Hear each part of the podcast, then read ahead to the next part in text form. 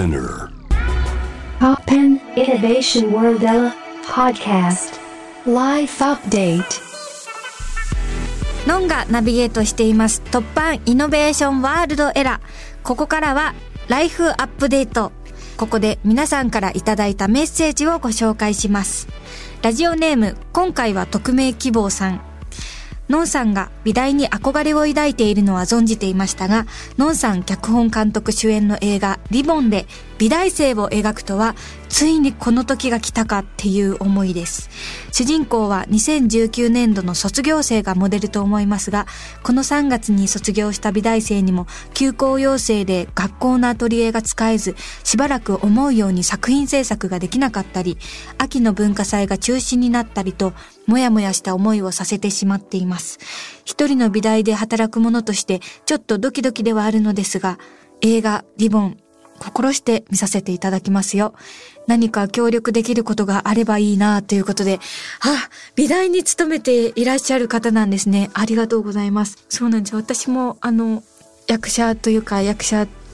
など、あの、創作アーティストとしてやってるので、あの、すべての仕事が制限されたんですね。その同じ時期に美大生の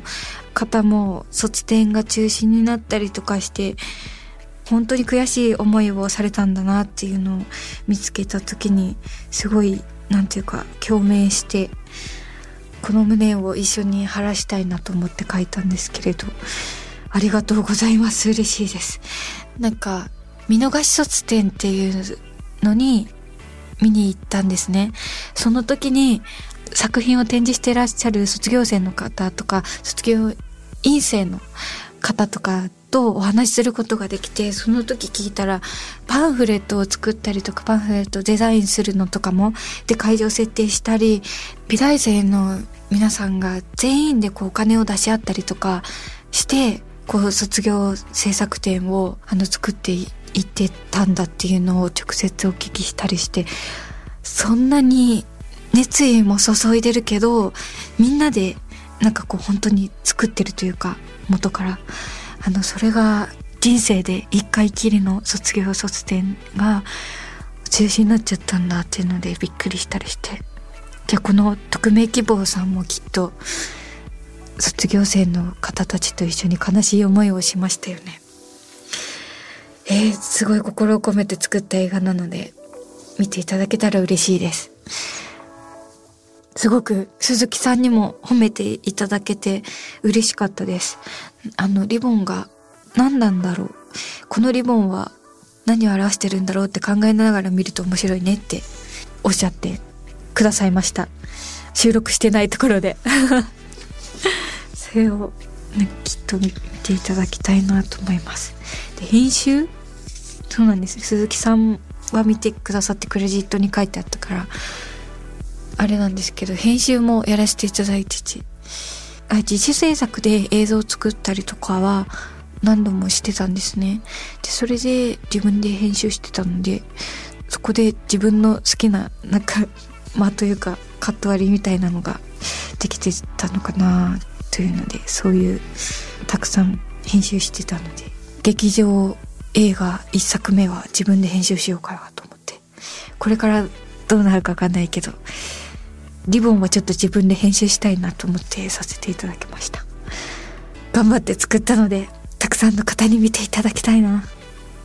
それでは続きまして、ラジオネーム、エイジさん。後藤正文さんとのトークセッション。楽しく拝聴させていただきました。ありがとうございます。音楽のルーツの話から始まり、タブ譜の都市伝説のような話に、お互いの創作手法のあれこれなどなど、お二人が瞳をキラキラさせながらお話しされているんだろうなというのが伝わってきて、本当に楽しかったです。また、ライブをすることでファンの方からパワーを受け取り、さらなる創作活動への意欲へとつなげるというエンターテイメントのあるべき姿を示していて、やっぱりこんな時だからこそ、音楽芸術は必要必須なんだと感じました。ありがとうございます。必要必須。ノンが最近言い続けている言葉を使ってくださってありがとうございます。必要必須ですよね、本当に。そういえば、私は必要必須って言ってたんですけど、あの、私は食い止めての原作の綿谷りささんと対談させていただいている時に、必要不可欠だと思いますって綿谷さんが言ってて、必要必須じゃなくて必要不可欠かってその時、そっちの方が語呂がいいな。正しいような気がするって思ったんですけど、それでも必要必須を言い続けてます。なんて余談なんですけれども。はい。後藤さんとのトークセッション、私もすごい楽しかったです。いやー、いつも以上にちょっとなんか緊張しちゃってたなって自分では聞いて思ったんですけど、よかった。楽しく聞いていただけて。うん。タブフのお話、面白かったですね。なんかあの、後藤さんのステージの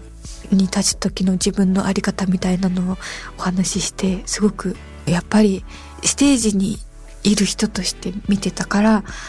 なんかちゃんとなんかそういう裏の気持ちというかいろんな試行錯誤を経て今の後藤さんがあるんだとかそういうの聞けて面白かった、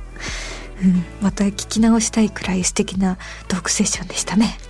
ありがとうございます。続きましてラジオネームガラさん。のんさんこんばんは。お元気のことと思います。元気です。普通おた、かっこ普通のお便りです。4月から転勤が決まってしまいました。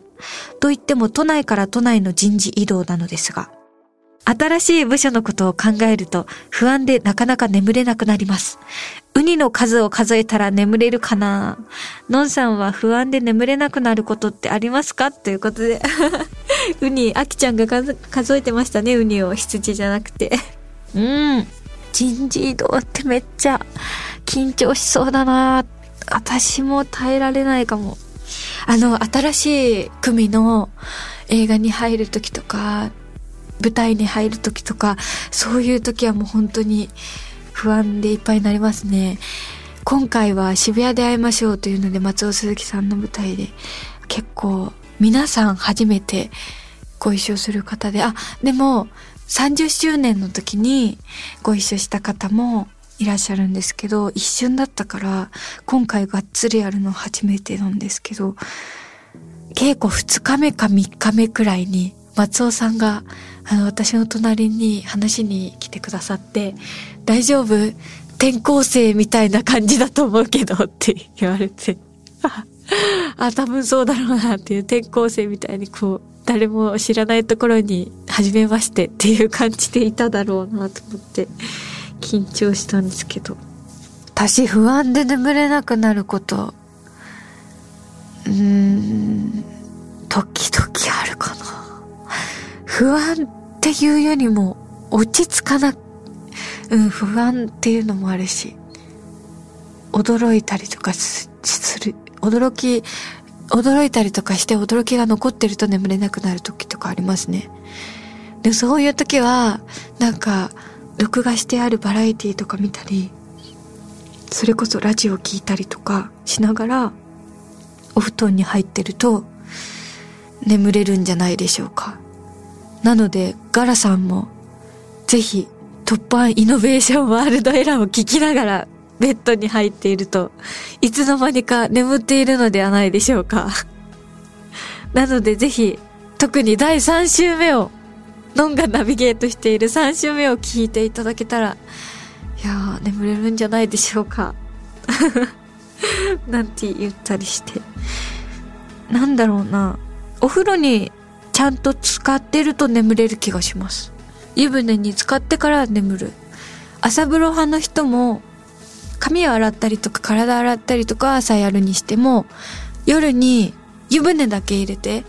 湯船に浸かって汗を流してから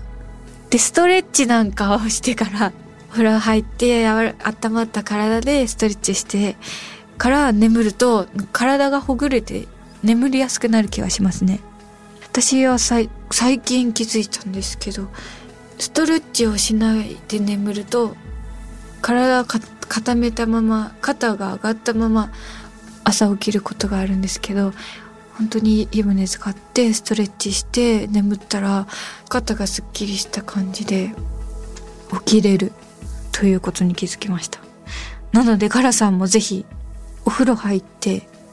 湯船に浸かって汗流してその後にストレッチをしてでイノベーションワールドエラー3週目を聞きながらお布団に入ったら